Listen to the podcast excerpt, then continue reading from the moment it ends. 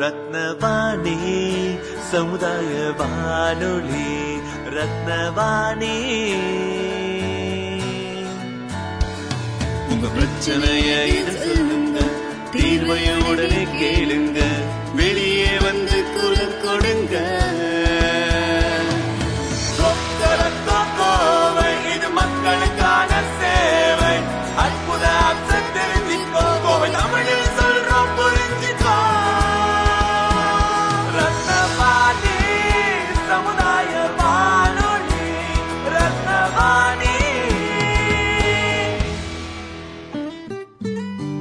ரத்னவாணி தொண்ணூறு புள்ளி எட்டு சமுதாய வானொலி ஒலிபரப்பு கோவை ஈச்சனாரி ரத்தினம் கல்லூரி வளாகத்தில் இருந்து ஒலிபரப்பாகிறது.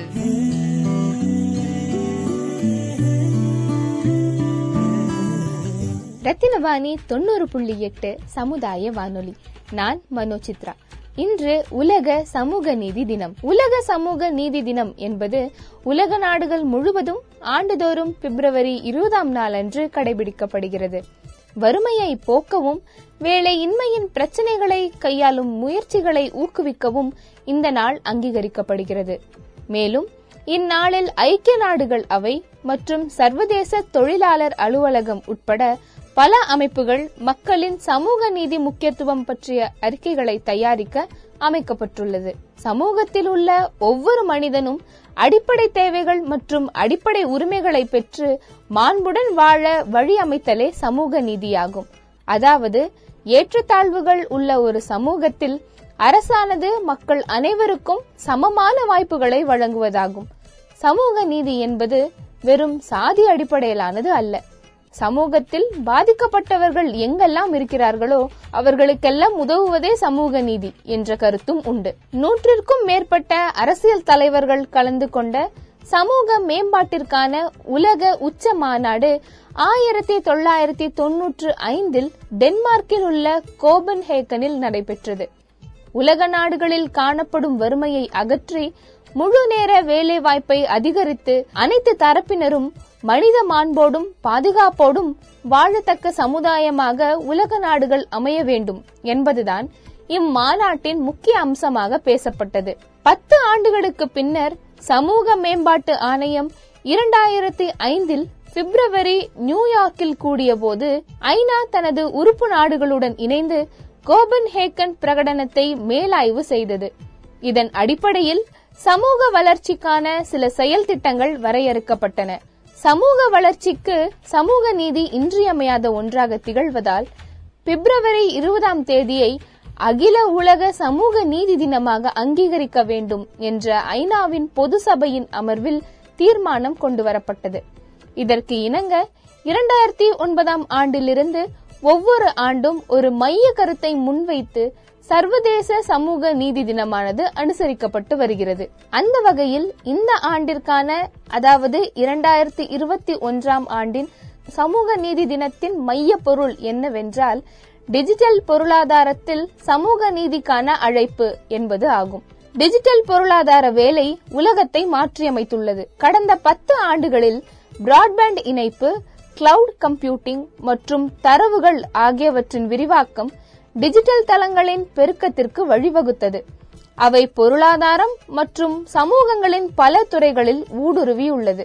இரண்டாயிரத்தி இருபதாம் ஆண்டின் முற்பகுதியில் இருந்து கோவிட் நைன்டீன் தொற்று நோயின் விளைவுகள் வரை தொலைதூர வேலை ஏற்பாடுகளுக்கு இவை வழிவகுத்துள்ளன மற்றும் பல வணிக நடவடிக்கைகளை தொடர அனுமதித்தன. டிஜிட்டல் பொருளாதாரத்தின் வளர்ச்சி மற்றும் தாக்கத்தை மேலும் வலுப்படுத்துகின்றன. இந்த நெருக்கடி வளர்ந்த மற்றும் வளரும் நாடுகளுக்கு இடையில் மற்றும் வளர்ந்து வரும் டிஜிட்டல் பிளவுகளை அதிகரித்துள்ளது. குறிப்பாக தகவல் ஐசிடிகளின் கிடைக்கும் தன்மை மலிவு மற்றும் பயன்பாடு மற்றும் இணைப்பு அணுகல் ஆகியவற்றின் அடிப்படையில் இருக்கும் ஏற்றத்தாழ்வுகளை ஆழப்படுத்துகிறது. இந்த ஆண்டின் மையப்பொருள் சர்வதேச சமூகம் நிலையான வளர்ச்சி வறுமை ஒழிப்பு முழு வேலை வாய்ப்பு மற்றும் சரியான வேலைகளை மேம்படுத்துதல் ஆகியவற்றின் அடிப்படையில் அமைந்துள்ளது.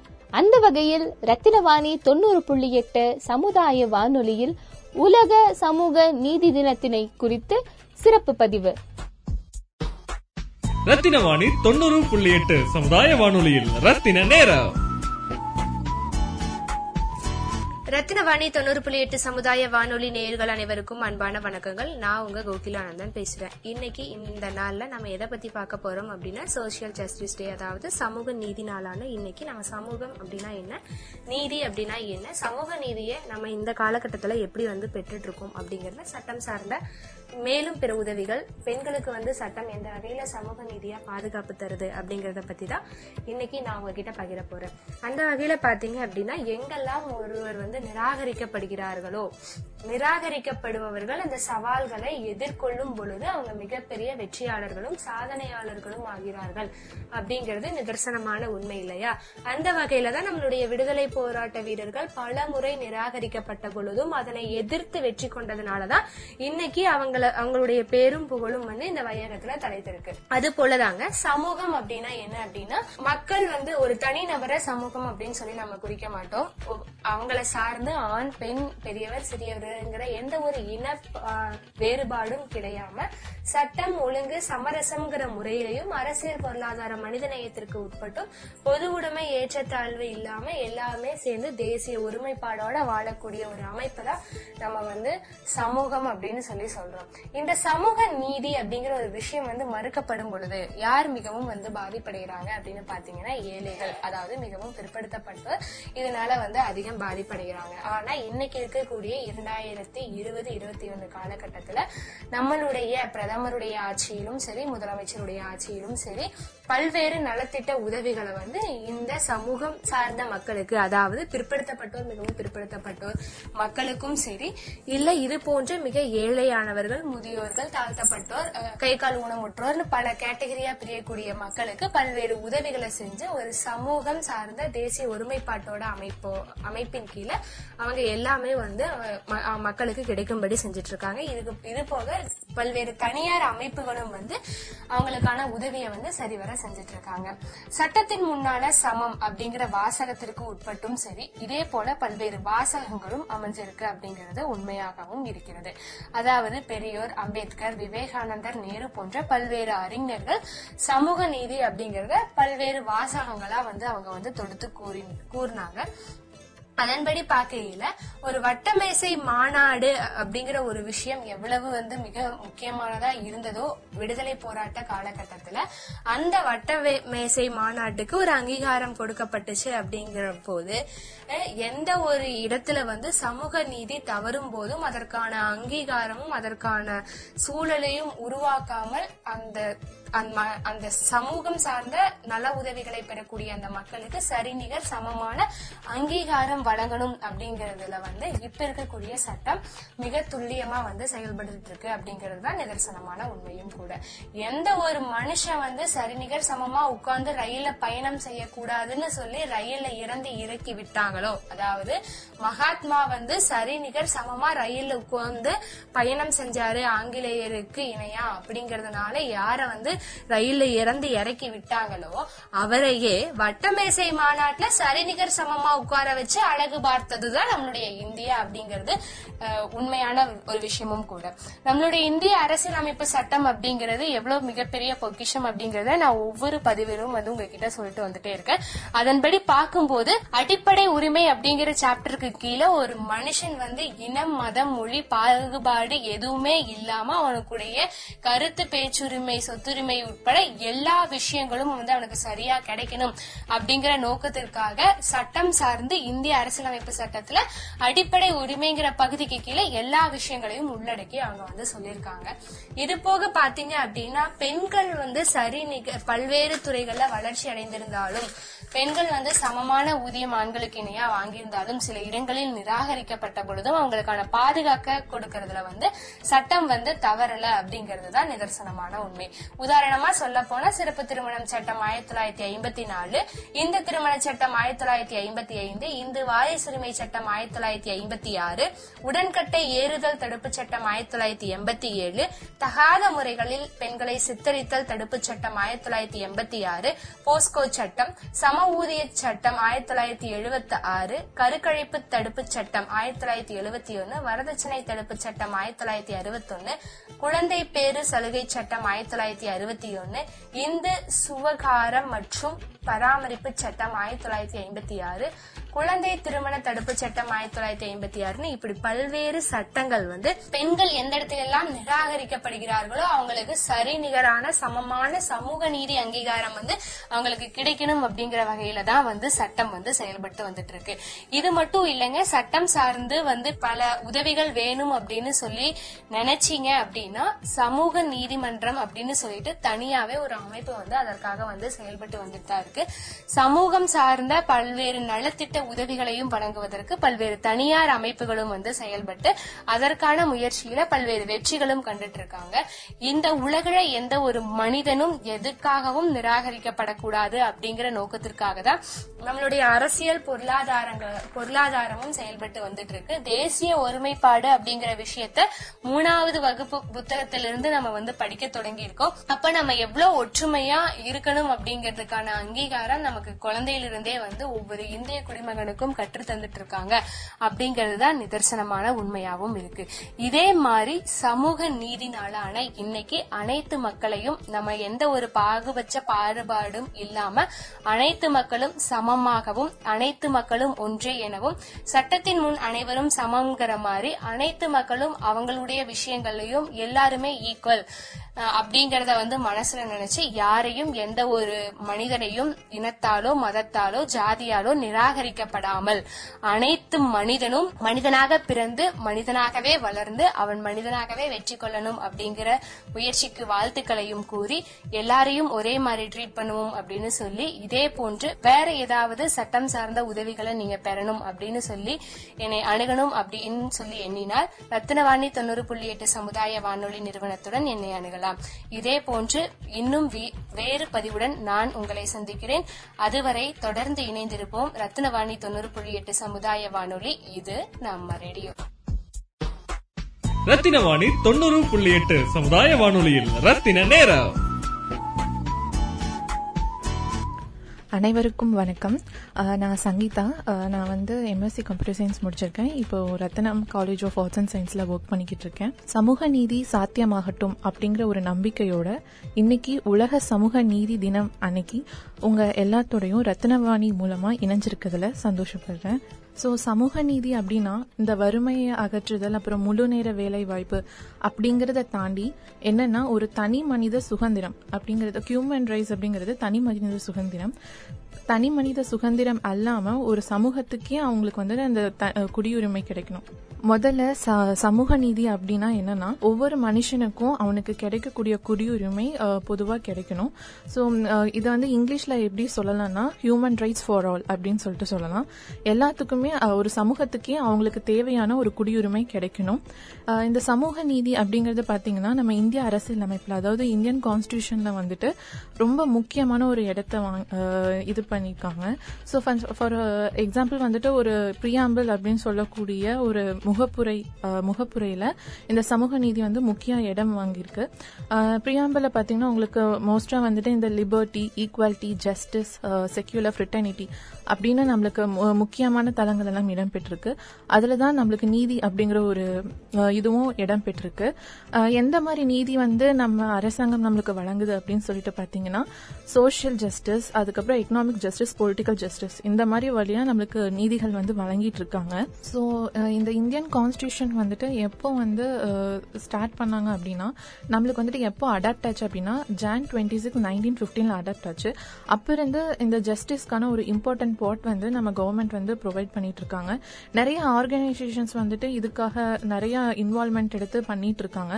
அதுல முக்கியமான ரெண்டு ஆர்கனைசேஷன்ஸ் பார்த்தீங்கன்னா ஐஎல்ஓ அப்படின்னு சொல்லக்கூடிய இன்டர்நேஷனல் லேபிள் ஆர்கனைசேஷன் அது அதுக்கப்புறம் யூஎன்ஓன்னு சொல்லக்கூடிய யுனைடெட் நேஷன் ஆர்கனைசேஷன் ஸோ இவங்க வந்து November twenty six two thousand செவன்ல இந்த மாதிரி ஓகே சோஷியல் ஜஸ்டிஸ் அப்படிங்கிற ஒரு நாள் கொண்டாடலாம் அப்படின்னு தீர்மானிச்சு.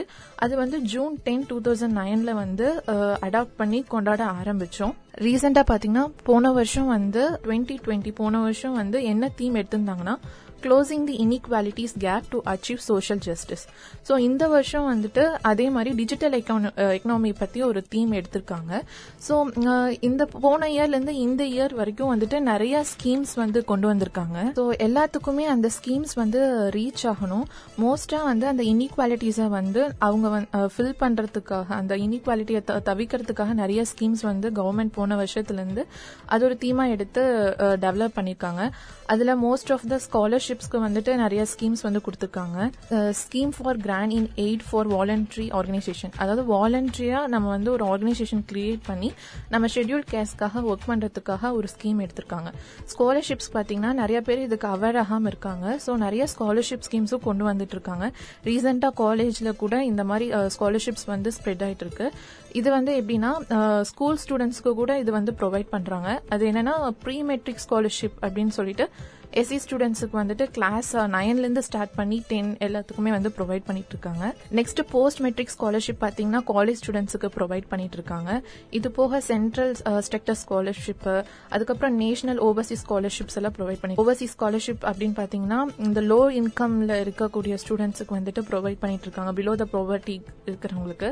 நெக்ஸ்ட் வந்து நேஷனல் ஃபெல்லோஷிப் வந்து எதுக்குன்னா ஹையர் ஸ்டடிஸ் அட்வான்ஸ் ஸ்டடிஸ் அவங்க போகிறதுக்காக ஸ்காலர்ஷிப் ப்ரொவைட் பண்ணிட்டு இருக்காங்க ஸோ பார்த்தீங்கன்னா வந்து ஸ்கூல்ல இருந்து ஸ்காலர்ஷிப் முடிகிற வரைக்கும் எல்லா ஸ்காலர்ஷிப்ஸும் கவர்மெண்ட் வந்து ப்ரொவைட் பண்ணிட்டு இருக்காங்க ஸோ பீயிங் எஜுகேஷன் இன்ஸ்டியூஷனில் ஒர்க் பண்ணுறங்காட்டிக்கு ஸ்டூடெண்ட்ஸ்க்கு வந்து நிறைய இந்த ஸ்காலர்ஷிப் அவேர்னஸ் கிடைக்கணுங்காட்டிக்கு நான் இந்த ஸ்கீம்ஸ் எல்லாம் வந்து இதில் ஆட் பண்ணுறேன் ஈவன் uh, எஜுகேஷனுக்கு மட்டும் இல்லாமல் ஹாஸ்டல் காலேஜ் ஹாஸ்டல் பில்டப் பண்ணுறதுக்கு கூட நிறைய ஸ்காலர்ஷிப் ப்ரொவைட் பண்ணி கன்ஸ்ட்ரக்ஷனுக்காக வந்து ஸ்காலர்ஷிப் ப்ரொவைட் பண்ணுறாங்க இதில் மோஸ்ட்டாக வந்து நான் இம்ப்ரெஸ் ஆன ஸ்கீம்ஸ் எல்லாம் என்னென்னா ரியலாக வந்து யூஸ்ஃபுல்லாக இருக்கக்கூடிய ஸ்கீம்ஸ் எல்லாம் அப்படின்னு சொல்லிட்டு என்னன்னு பார்த்தீங்கன்னா நம்ம கவர்மெண்ட் வந்துட்டு டெஃப் சில்ட்ரன்ஸுக்காக வந்து ஒரு ஸ்கீம் கொண்டு வந்திருக்காங்க. அது என்னன்னா என்சிஆர்டி கூட வந்து மர்ச் பண்ணி ஒரு எம்ஓயு சைன் பண்ணியிருக்காங்க எதுக்குன்னா இந்தியன் சைன் லாங்குவேஜில் அவங்களுக்கு வந்துட்டு படிக்கிறதுக்கு யூஸ்ஃபுல்லாக இருக்க மாதிரி வந்துட்டு ஒரு ஸ்கீம் கொண்டு வந்திருக்காங்க.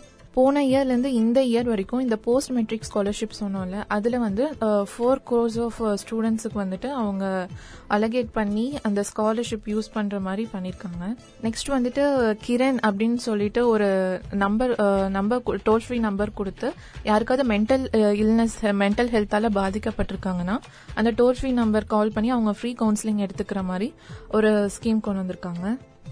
மோஸ்ட்டாக வந்துட்டு நம்ம போன வருஷத்துலேருந்து இந்த வருஷம் வந்து கொரோனானால அஃபெக்ட் ஆகி லாக்டவுனில் ரொம்ப இது பண்ணி இது பண்ணியிருப்போம். அப்போ வந்து ஒன் க்ரோர் வந்து எக்கனாமிக் டெவலப்மெண்ட்டுக்காக ஒன் க்ரோர் வந்து இந்த ஹோம்லெஸ் பெக்கர்ஸ் எல்லாம் இருப்பாங்கல்ல அவங்களுக்காக கவர்மெண்ட் வந்து அலகேட் பண்ணி ஸ்கீம் சோஷியல் ஜஸ்டிஸ் கீழே கொண்டு வந்திருக்காங்க.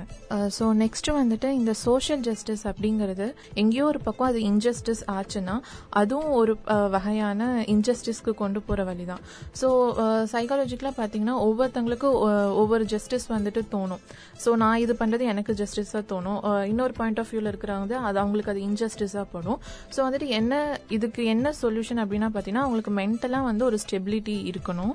எங்கேயுமே வந்துட்டு இன்ஜஸ்டிஸ் மெயினாக நடக்கக்கூடாது. ஸோ ஜஸ்டிஸை வந்து நம்ம மெயின்டைன் பண்ணுறதை விட இன்ஜஸ்டிஸை நடக்காமல் பார்த்துக்கணும் ஸோ இதுதான் வந்து மார்டின் லூதர் வந்து ஒரு இங்கிலீஷ் லைனில் அழகாக சொல்லியிருப்பாரு. So injustice anywhere is a threat to justice everywhere அப்படின்னு சொல்லிட்டு சொல்லியிருப்பாரு. ஸோ சோஷியல் ஜஸ்டிஸ் அப்படின்னா இன்ஜஸ்டிஸை நடக்காமல் பார்த்துக்கிறது ஸோ சோஷியல் ஜஸ்டிஸே நம்ம மெயின்டைன் பண்ணோம் அப்படிங்கிறத விட எங்கேயுமே இன்ஜஸ்டிஸை வந்து நடக்காமல் பார்த்துக்கிறது தான் வந்து ஒரு பெர்ஃபெக்டான ஒரு விஷயம். இதுக்கு வந்து ஒரு சின்ன எக்ஸாம்பிள் அப்படின்னு பார்த்தீங்கன்னா போட் ஒரு போட்டில் வந்து ஒரு உலகத்து ஒரு இந்த உலகம் அப்படிங்கிறத வந்துட்டு ஒரு போட்டை கன்சிடர் பண்ணிக்கோங்க. ஸோ அதில் வந்து பீப்புள்ஸ் மூவ் ஆகிட்டு இருக்கும். ஸோ வந்து அதில் யாதோ யாரோ ஒருத்தங்க வந்து ஒரு ஹோலை வந்து கிரியேட் பண்ணாலும் இல்லை நான் எனக்கு வந்து அந்த ஓட்டையை போடுறதுக்கு வந்து உரிமை இருக்குது அப்படின்னு சொல்லிட்டு ஹோல் கிரியேட் பண்ணா அதுல சஃபர் ஆகிறது வந்து எல்லாருமே சேர்ந்து தான் சஃபர் ஆவாங்க.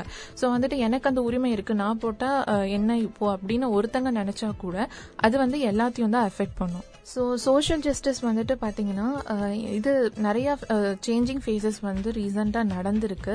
இதில் நிறைய நல்ல விஷயங்களும் நடந்திருக்கு. இப்போ வந்து பார்த்தீங்கன்னா சேஞ்சிங் ஆஃப் ஃபேஸில் நம்ம சொல்ல போனோம்னா இந்த மீ டூ ஆக்ஷன்ஸ் கொண்டு வந்தது. ஸோ இதெல்லாம் வந்து ஒரு செக்ஷுவல் ஹராஸ்மெண்ட்டுக்கு பிரேவாக பேச பேசுறதுக்கு ஒரு நிறைய சான்சஸ் வந்து நம்ம சோஷியல் பிளாட்ஃபார்ம் வந்து கிரியேட் பண்ணி கொடுத்துருக்காங்க. ஸோ மீ டூ அப்படிங்கிறது என்னன்னா பாதிக்கப்பட்ட பெண்கள் அதாவது செக்ஷுவலாக ஹராஸ்மெண்ட் ஆன பெண்கள் வந்து அவங்களுக்கு நடந்த அந்த கொடுமையை வந்துட்டு சோஷியல் மீடியா uh, மீடியா மூலியமாகவும் ஓப்பன் அப்பாக டாக் பண்ணுறதுக்கு அவங்களுக்கு ஒரு நல்ல பிளாட்ஃபார்ம் வந்து கொடுத்துருக்காங்க. ஸோ மீட்டோன்னு uh, சொல்லும்போது தான் எனக்கு வந்து இன்னொன்று விஷயம் பேசணும்னு சொல்ல தோணுது. அதாவது செக்ஷுவலிட்டி அண்ட் ஜெண்டர் ஸோ நம்ம இந்த வி- இந்த காலத்துலேயும் வந்து இப்படி ஒரு பிரச்சனை நடக்குதா அப்படின்னு நம்ம கேட்டால் கண்டிப்பாக நடக்குது. என்னன்னா அந்த காலத்தில் வந்துட்டு பெண் குழந்தைங்களுக்கு வந்துட்டு எஜுகேஷனே நம்ம கொடுக்கல. இந்த காலத்தில் எஜுகேஷன் கொடுத்தும் அவங்கள வந்து வேலைக்கு அனுப்பாமல் சில வீடுகளில் வந்து வச்சுருக்காங்க. ஸோ இதை நான் எப்படி சொல்கிறேன்னா இப்போ ஒரு காலேஜில் ஒரு அட்மிஷன் போடும்போது பார்த்தீங்கன்னா சில டிபார்ட்மெண்ட்ஸில் வந்துட்டு மென் பாய்ஸ் ரேஷியோ விட கேர்ள்ஸ் கான்சன்ட்ரேஷன் வந்து அதிகமாக இருக்கும் பட் ஒரு கடைசியில் ஒரு சர்வே எடுத்து பார்க்கும்போது யார் ஜாப்லேயோ இல்லை ஒரு கெரியரில் நல்லா செட் ஆகி அச்சீவ் பண்ணிருக்காங்கன்னு பார்க்கும்போது கண்டிப்பாக வந்துட்டு அதில் பாய்ஸ் ரேஷியோ தான் அதிகமாக இருக்குது இது ஏன் அப்படின்னு பார்த்தீங்கன்னா உமன்ஸை வந்துட்டு ஒரு கமிட்மெண்ட் ஃபேமிலி கமிட்மெண்ட்குள்ளே அவங்கள வந்துட்டு தள்ளப்படுறாங்க. இப்போ ஒரு ஒர்க்கிங் உமனாகவே இருந்தாலும் என்னன்னா காலையில் எந்திரிச்சு அவங்க தான் வந்து ஃபுட் ப்ரிப்பேர் பண்ணி ஒர்க் ஒர்க் லைஃபையும் பேலன்ஸ் பண்ணி வீட்டில் இருக்கிற குழந்தைங்களையும் பார்த்து இதெல்லாம் அவங்க ஒரு உமன் தான் பண்ணணும் அப்படிங்கிற ஒரு ஒரு ரூல்ஸ் அண்ட் ரெகுலேஷன்ஸ் இன்னைக்குமே சில வீடுகளில் வந்து போட்டுட்டு தான் இருக்காங்க. ஸோ இதை வந்து உமன்ஸுக்கு வந்து அவங்கவுங்களுக்கு நம்ம ஜஸ்டிஸ்க்காக வந்துட்டு நம்ம தான் போராடணும். ஸோ ஒரு உமன்ஸ் ஒவ்வொரு உமனுக்கும் ஒவ்வொரு ட்ரீம் கண்டிப்பாக லைஃப்ல இருக்கும். அவங்கவுங்க ட்ரீமுக்காக அவங்கவுங்க தான் போராடணும். ஸோ வந்து சில பேர் வந்து சின்ன சின்ன விஷயத்துக்கே சாட்டிஸ்ஃபைட் ஆயிடுச்சுன்னா நம்மளுக்கு கவர்மெண்ட் வந்து நிறையா கொடுக்குறாங்க. ஈக்குவாலிட்டி கொடுக்குறாங்க. உமனுக்கும் மென்னுக்கும் ஈக்குவலான ஈக்குவாலிட்டி கொடுக்குறாங்க. ஈவன் ஒர்க் பிளேஸ்ல ஆகட்டும் எதுக்கும் ஏன் அமெரிக்கா கூட ரீசெண்டாக ஒரு எக்ஸ்பிரிமெண்ட் பண்ணி பார்க்கும்போது உமன்ஸ் வந்து eighty two percentage of men ஒர்க்கை வந்து பண்ணணும்னு வந்து ப்ரூஃப் பண்ணியிருக்காங்க.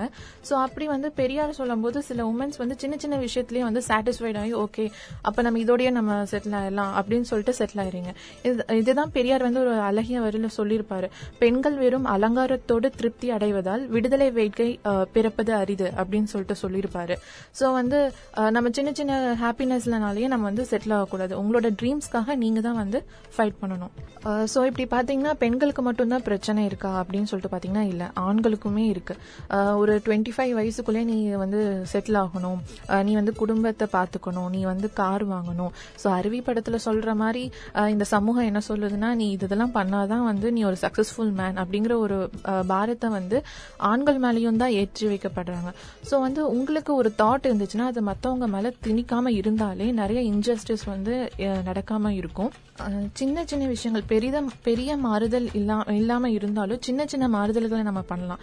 இப்போ வந்துட்டு டிரான்ஸ்ஜெண்டர்ஸை பார்த்து நம்ம வந்து வித்தியாசமா பார்க்கறது இல்லைன்னா வந்துட்டு யாராவது நார்த் இந்தியாலேருந்து நம்ம நம்மளை எதாச்சும் ஏதாச்சும் அவங்கள பார்த்தோம்னா அவங்கள வித்தியாசமா பார்க்கறது. இல்லை நம்மளுக்கு நிறைய ஃபாரின் ஸ்டூடெண்ட்ஸும் நிறைய ஜாப் ஆப்பர்ச்சுனிட்டிஸ் தேடி வராங்க. அவங்க ட்ரெஸ்ஸிங் சென்ஸை பார்த்து வித்தியாசமா பார்க்கறது. அவங்க அவங்க லிவிங் லைஃப் ஸ்டைல்ல அவங்க இருக்காங்க. ஸோ அவங்கள பார்த்து நம்ம வித்தியாசமா பார்க்குறதோ இல்ல அவங்கள தள்ளி வைக்கிறதோ இருக்கக்கூடாது இருக்கக்கூடாது. இப்படிதான் வந்து நம்ம வந்து வேற பக்கம் போனாலும் நம்ம தமிழர்களை வந்து ட்ரீட் பண்ணுவாங்க அப்படிங்கிற ஒரு இது வந்து கான்ஷியஸ் வந்து நம்ம எல்லாத்துக்குள்ளேயும் இருக்கணும். ஸோ ஜென்ரலாக வந்துட்டு சோஷியல் ஜஸ்டிஸ் அப்படிங்கிறது எப்படி ஒரு சின்ன சேஞ்சஸை நம்ம மாற்றலாம் அப்படின்னா சேரிட்டி பிஹைண்ட்ஸ் அட் ஹோம் அப்படின்னு சொல்கிற மாதிரி எல்லாமே நம்ம நம்ம கிட்ட இருந்தும் நம்ம வீட்டில் இருந்து தான் ஸ்டார்ட் ஆகுது. ஏன்? இந்த சமுதாயம் வந்து ஃபார்ம் ஆனதே அப்படிதான். ஃபர்ஸ்ட் ஒரு தனி மனிதன் இருந்தால் அவனை சுற்றி அவனை சார்ந்த ஒரு குடும்பம் இருந்தது. அந்த குடும்பத்தை சார்ந்த ஒரு குடும்பம் இருந்தது. அதையெல்லாம் சேர்த்து தான் நம்ம சமுதாயம்னு சொல்கிறோம் ஸோ ஸோ அப்படிங்கும்போது ஒரு மாறுதல் வந்து உங்களுக்குள்ள ஃபர்ஸ்ட் இருக்கணும். அதுக்கப்புறம் உங்க குடும்பத்தில் அதை ஓனா கிரியேட் தானாவே கிரியேட் ஆகும். அதுக்கப்புறம் இந்த சமுதாயமே மாற சான்சஸ் இருக்கு. ஸோ வந்து சேரிட்டி பிஹைண்ட்ஸ் அட் ஹோம் சொல்ற மாதிரி நிறைய பேர் வந்து சைக்காலஜிக்கெலாம் வந்து இப்போ ஒரு குடும்ப தலைவனாகட்டும் இது தலைவியாக ஆகட்டும் அவங்க வந்து சும்மா வந்து கா- கொட்டணும். அப்- அதுதான் வந்து நம்ம கடமை அப்படிங்கிறத மட்டும் நினைக்காம ஸோ ஒரு குடும்ப தலைவனோ தலை தலைவியோ அவங்க ஃபேமிலியை ரன் பண்ணும்பொழுது அவங்களுக்கு வந்துட்டு நம்ம வந்து வெறும் சேலரி கமிட்மெண்ட்ஸோ இல்லைனா வந்து நம்ம ஃபினான்ஷியலாக பார்த்தா போதும் அப்படிங்கிற ஒரு கமிட்மெண்ட்ஸ் மட்டும் இல்லாமல் அந்த ஃபேமிலியில் மென்டலாக அவங்க ஹெல்த் நல்லா இருக்கா? ஃபிசிக்கலாக ஹெல்த் நல்லா இருக்கா? அப்படிங்கறத வந்து நோட்டீஸ் பண்ணணும். இன்னொரு விஷயம் ப்ரீ அவங்களுக்கு வந்துட்டு நம்ம- நம்ம சொல்றதா நம்ம ஃபேமிலியில் கேட்கணும். ஈவன் நாட் வந்து இந்த ஃபேமிலி இந்த ஒர்க் பிளேஸில் பார்த்தீங்கன்னா ஒருத்தங்களுக்கு அத்தாரிட்டி கொடுக்கும்போது நம்ம சொல்றதா எல்லாரும் கேட்கணும் அப்படிங்கிற ஒரு தாட் வந்து யாருக்கும் இருக்கக்கூடாது. ஸோ இதனால வந்து சோஷியல் ஈக்குவாலிட்டி அப்படிங்கிறது வந்து இல்லாமல் போயிடுது ஸோ ஒருத்தங்க வந்து ரொம்ப ஹை அத்தாரிட்டி எடுக்கும்பொழுது பொழுது மற்றவங்களுக்கு வந்து அந்த ஆப்பர்ச்சுனிட்டிஸ் கிடைக்காதனால ஓ நம்ம நம்மளுக்கு இது இந்த- இந்த இதுக்கு ஃபிட் இல்லையோ? அப்படின்னு சில பேர் வந்து தன்னை தானே தாழ்த்திக்கிறதுக்கு சான்சஸ் இருக்குது ஸோ இந்த இயர் என்ன theme எடுத்திருக்காங்கன்னா a call for social justice in the digital economy so வந்து இந்த நம்ம சமீப காலமாக பார்த்துருப்போம். வந்துட்டு இந்த டிஜிட்டல் எக்கானமி எவ்வளோ ஒரு இம்பார்ட்டண்டான ரோல் ப்ளே பண்ணிட்டு இருக்குன்னு ஸோ உலகத்தோட வேலையே அது வந்து ரொம்ப மாற்றி அமைச்சிருக்குன்னு தான் சொல்லலாம். ஸோ கடந்த பத்து வருஷமாக பார்த்தீங்கன்னா இந்த broadband connectivity cloud computing data இதோட எக்ஸ்பென்ஷன் வந்து இந்த டிஜிட்டல் லேபர் பிளாட்ஃபார்மை வந்து ரொம்பவே வளர்த்துருக்கு. Uh, ஸோ இந்த டிஜிட்டல் எக்கனாமி தீமில் வந்துட்டு நம்ம ஒரு சிட்டிசனாக என்ன பண்ணணும் அப்படின்னு சொல்லிட்டு பார்த்தீங்கன்னா ரொம்ப பெரிய விஷயம்லாம் பண்ண வேங்க நாங்கள் நார்மலாக ஒரு பேங்க்குக்கு போனீங்கன்னா ஒரு சலான் ஃபில் பண்ண தெரியாதவங்களுக்கு சலான் ஃபில் பண்ணி கொடுக்கலாம். இந்த மாதிரி சின்ன சின்ன ஹெல்ப்ஸ் வந்து பண்ணலாம். ஸோ உங்கள் வீட்டில் பெரியவங்க இருக்காங்கன்னா அவங்க வந்து uh, இப்போ நம்ம லேட்டஸ்ட்டாக இருக்கிற டெக்னாலஜிஸ் தான் பார்த்துட்ருக்கோம் அவங்க வந்து டெக்னாலஜி ஸ்டார்ட் ஆன uh, இதுலேருந்தே பார்த்துட்ருக்காங்க ஸோ அவங்க ரேடியோலேருந்து டேப் ரெக்கார்டுக்கு வந்திருக்காங்க. டேப் ரெக்கார்ட்லேருந்து ரிமோட் டிவிக்கு வந்திருக்காங்க. ஸோ அவங்களுக்கு வந்து இப்போ இருக்கிற டெக்னாலஜி வந்துட்டு ஒரு பேஸ்மெண்ட்ல இருந்து அவங்களுக்கு தெரியும். அவங்களுக்கு வந்து நீங்க எப்படி கூகுள் பே யூஸ் பண்ணலாம்? எப்படி வந்துட்டு இது பேடிஎம் யூஸ் பண்ணலாம்? அப்படிங்கிற விஷயங்கள் வந்து நிறைய சொல்லலாம்.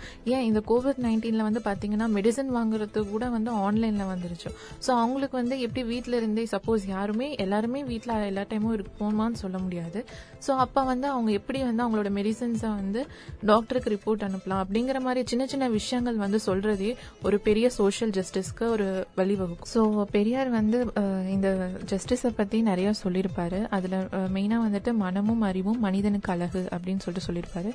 ஸோ அந்த சோஷியல் ஜஸ்டிஸ் அப்படிங்கிறது பார்த்தீங்கன்னா முழுக்க முழுக்க ஒருத்தவங்களோட சிந்தனையில தான் இருக்கு அப்படின்னு வந்துட்டு ரொம்ப தெளிவாக வந்து எல்லாரும் இருக்கணும். அந்த சிந்தனை வந்து ச- சமமாக இருக்கணும். வீட்லேயே நீங்கள் குழந்தைங்களுக்கு வந்துட்டு ஒரு சமமான ஒரு இதை வந்து சொல்லி கொடுக்கணும். வீட்டில் சின்ன குழந்தைங்க இருக்காங்கன்னா அவங்களுக்கு கூட வந்து நீங்கள் ஈக்குவாலிட்டினா என்ன அப்படிங்கிறது வந்து சொல்லணும். அப்போ தான் அவங்க வந்து வளரும்போது அதை ப்ராக்டிஸ் பண்ணுவாங்க. ஸோ எதையுமே வந்து நம்ம வந்து நம்ம எக்ஸ்பீரியன்ஸ்ல வந்துட்டு ஒன்று ப்ரீ ஜட்மெண்ட் பண்ணி இன்னொருத்தவங்களுக்கும் அப்படிதான் நடக்கணும் அ- அ- நடக்கும் அப்படின்னு வந்துட்டு எதையும் சொல்லாம இருந்தாலே போதும். நம்ம கருத்துக்களை வந்து மற்றவங்க கிட்ட திரிக்காமையும் இருந்தாலே போதும். ஸோ இந்த வாய்ப்பை அளித்த ரத்னவாணிக்கு நன்றி வணக்கம். ரத்தின வாணி தொண்ணூறு புள்ளி எட்டு சமுதாய வானொலியில் ரத்தின நேரம். வணக்கம். நான் அசோக்குமார் பேசுறேன். நான் ரத்னம் கல்லூரியில காட்சிப்பதிவுத்துறை ரெண்டாம் ஆண்டு படிச்சுட்டு வரேன். இன்னைக்கு சமூக நீதி தினம். இத பத்தி பேசுறதுக்கு இன்னை- இன்னைக்கு நான் பேச போறேன். சமூகம் சமூகம்னா ஃபர்ஸ்ட் எல்லாமே நம்ம தான் அதாவது மனிதர்கள் விலங்கு விலங்குகள். அப்புறம் மனிதன் எது எதெல்லாம் சார்ந்திருக்கானோ இது ஒரு ஒரு தே- ஒவ்வொரு தேவைக்காகவும் ஒவ்வொரு விஷயத்த சார்ந்திருக்கான். அது எல்லாமே சமூகத்தில் தான் வரும். சமூக நீதி சமூக நீதி இந்த டாபிக் வந்து பார்த்தீங்கன்னா பெருசாக இருக்கும்.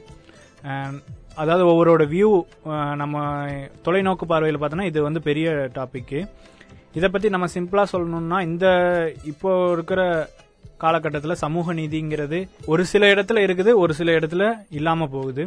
ஏன் இல்லாமல் போகுதுன்னா கம்பேரிஷன் அதாவது ஏற்றத்தாழ்வுகள் ஏழை பணக்காரன் ப- படித்தவன் படிக்காதவன் அப்படி அது ந- நமக்குள்ளே ஒரு வித்தியாசம். மேல் ஜாதி கீழ் ஜாதி. இந்த மாதிரி இன்னும் நிறைய சொல்லிட்டே போகலாம் இதெல்லாம் நம்ம ஆரம்ப காலகட்டத்தில் இருந்துச்சு. இப்போ இப்போவும் இருக்குது. ஒவ்வொரு இடத்துல கண்ணுக்கு தெரிய கண்ணுக்கு முன்னாடி நடக்குது. ஒவ்வொன்றும் தெரியாமல் நம்ம பல கிராமங்களில் இன்னுக்கும் நடந்துட்டு தான் இருக்கு. இதனால என்ன ஆகுது? இதனால ஓகே இதெல்லாம் ஃபர்ஸ்ட் இருந்து வந்துட்டு தானே இருக்குது. அதனால இப்போ என்ன ப்ராப்ளம் புதுசாக உருவாகுது? ப்ராப்ளம் உருவாகிட்டு தான் இருக்குது. அதாவது சமூகத்தில் எல்லாருக்குமே ஒரு பிரச்சனைகள் எழுது. என்ன மாதிரி பிரச்சனைனா ஜாதி ரீதியான பிரச்சனைகள் வருது. நான் பெரியவன் நீ பெரியவன் அந்த மாதிரியான பிரச்சனை. ரெண்டாவது வேலை. ஒரு ஒரு இப்போ நாங்கள் நான் மீடியா மீடியா துறை காட்சிப்பதிவு துறையில் இருக்கிறேன். மீடியா சம்மந்தமாக படிச்சுட்டு இருக்கேன். நாளைக்கு ஒரு வேலைன்னு போகும்போது அங்கே என்னோட திறமை பார்க்குறாங்களா இல்லை என்னோட பேக்ரவுண்டு பார்க்குறாங்களான்னா ஃபஸ்ட்டு பேக்ரவுண்டு தான் பார்க்குறாங்க அதுக்கு அடுத்து தான் திறமை. திறமைங்கிறது ஒவ்வொரு இடத்துல வெளிக்காட்டினா அதுக்கான அங்கீகாரம் கிடைக்குது. எல்லா இடத்துலையும் கிடைக்குதாங்கிறது இல்லை. இந்த மாதிரி ஒவ்வொரு இடத்துல மக்கள் வந்து புறக்கணிக்கப்படுறாங்க. அப்புறம் மக்களால மக்கள் தான் பாதிக்கப்படுறாங்க. வேற யாரும் கிடையாது. ம- இது ப்ராப்ளம் உண்டாக்குறதும் மக்கள் தான். அத அது அந்த பிரச்சனையை எதிர்கொள்றதும் ஒரு ஒரு மனிதராகத்தான் இருக்கிறாங்க. அப்புறம் இது இப்போ ரீசெண்டா பாத்தீங்கன்னா ரீசெண்ட் கிடையாது. இப்போ கொஞ்சம் கொஞ்ச நாளுக்கு முன்னாடி அதாவது அவங்க முகநூல்ல வந்து ஒரு அவங்களோட புகைப்படம் வெளியாகி அதை வந்து ஒருத்தர் ஒருத்தர் வந்து தவறா சித்தரிச்சு அந்த படம் வெளியாகுது. அதை பார்த்தோன்னே அவங்க சூசைட் பண்ணிக்கிறாங்க. அந்த அந்த சம்பவம் நடக்குது. அப்போ அந்த அந்த டயத்துல வந்து அந்த சம்பவம் வந்து பரபரப்பா பேசப்படுது. அந்த அந்த சம்பவம் அதான். அதோட அந்த பேசப்பட்டதா? அதுக்கப்புறம் வந்து பாத்தீங்கன்னா அந்த குற்றவாளி கண்டுபிடிச்சாங்க.